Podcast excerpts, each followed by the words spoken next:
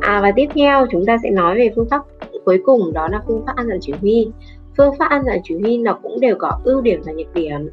Ừ, ưu điểm lớn nhất của phương pháp này đó chính là à, bé có khả năng ăn thô cực kỳ tốt luôn bởi vì ngay cái giai đoạn đầu tiên con ăn thô rồi ạ à. nên là cái việc con cầm một miếng cà rốt à, dài khoảng 5 cm ăn là chuyện hết sức bình thường và cái việc ăn thô như thế sẽ giúp à, cái cái cái sự phối hợp tay mắt của con vận động tinh rất là tốt sự phối hợp tay mắt à, và giúp à, cho cái cơ miệng của con à, phát triển tốt hơn. Bởi vì bé được rèn rèn luyện hàng ngày ngay từ những ngày đầu tiên mà bé nhai mà đúng không ạ? À, và cái ờ, nhược điểm ở đây là gì ạ? Có chứ ạ. À, mẹ sẽ tốn thời gian đi dọn dẹp hơn ạ. Bình thường như những phương pháp khác.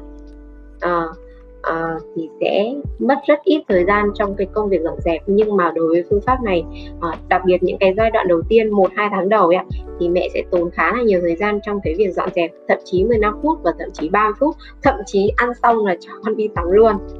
Thế nhưng mà khi mà bé đã ăn một thời gian rồi quả ngọt sẽ đến ạ.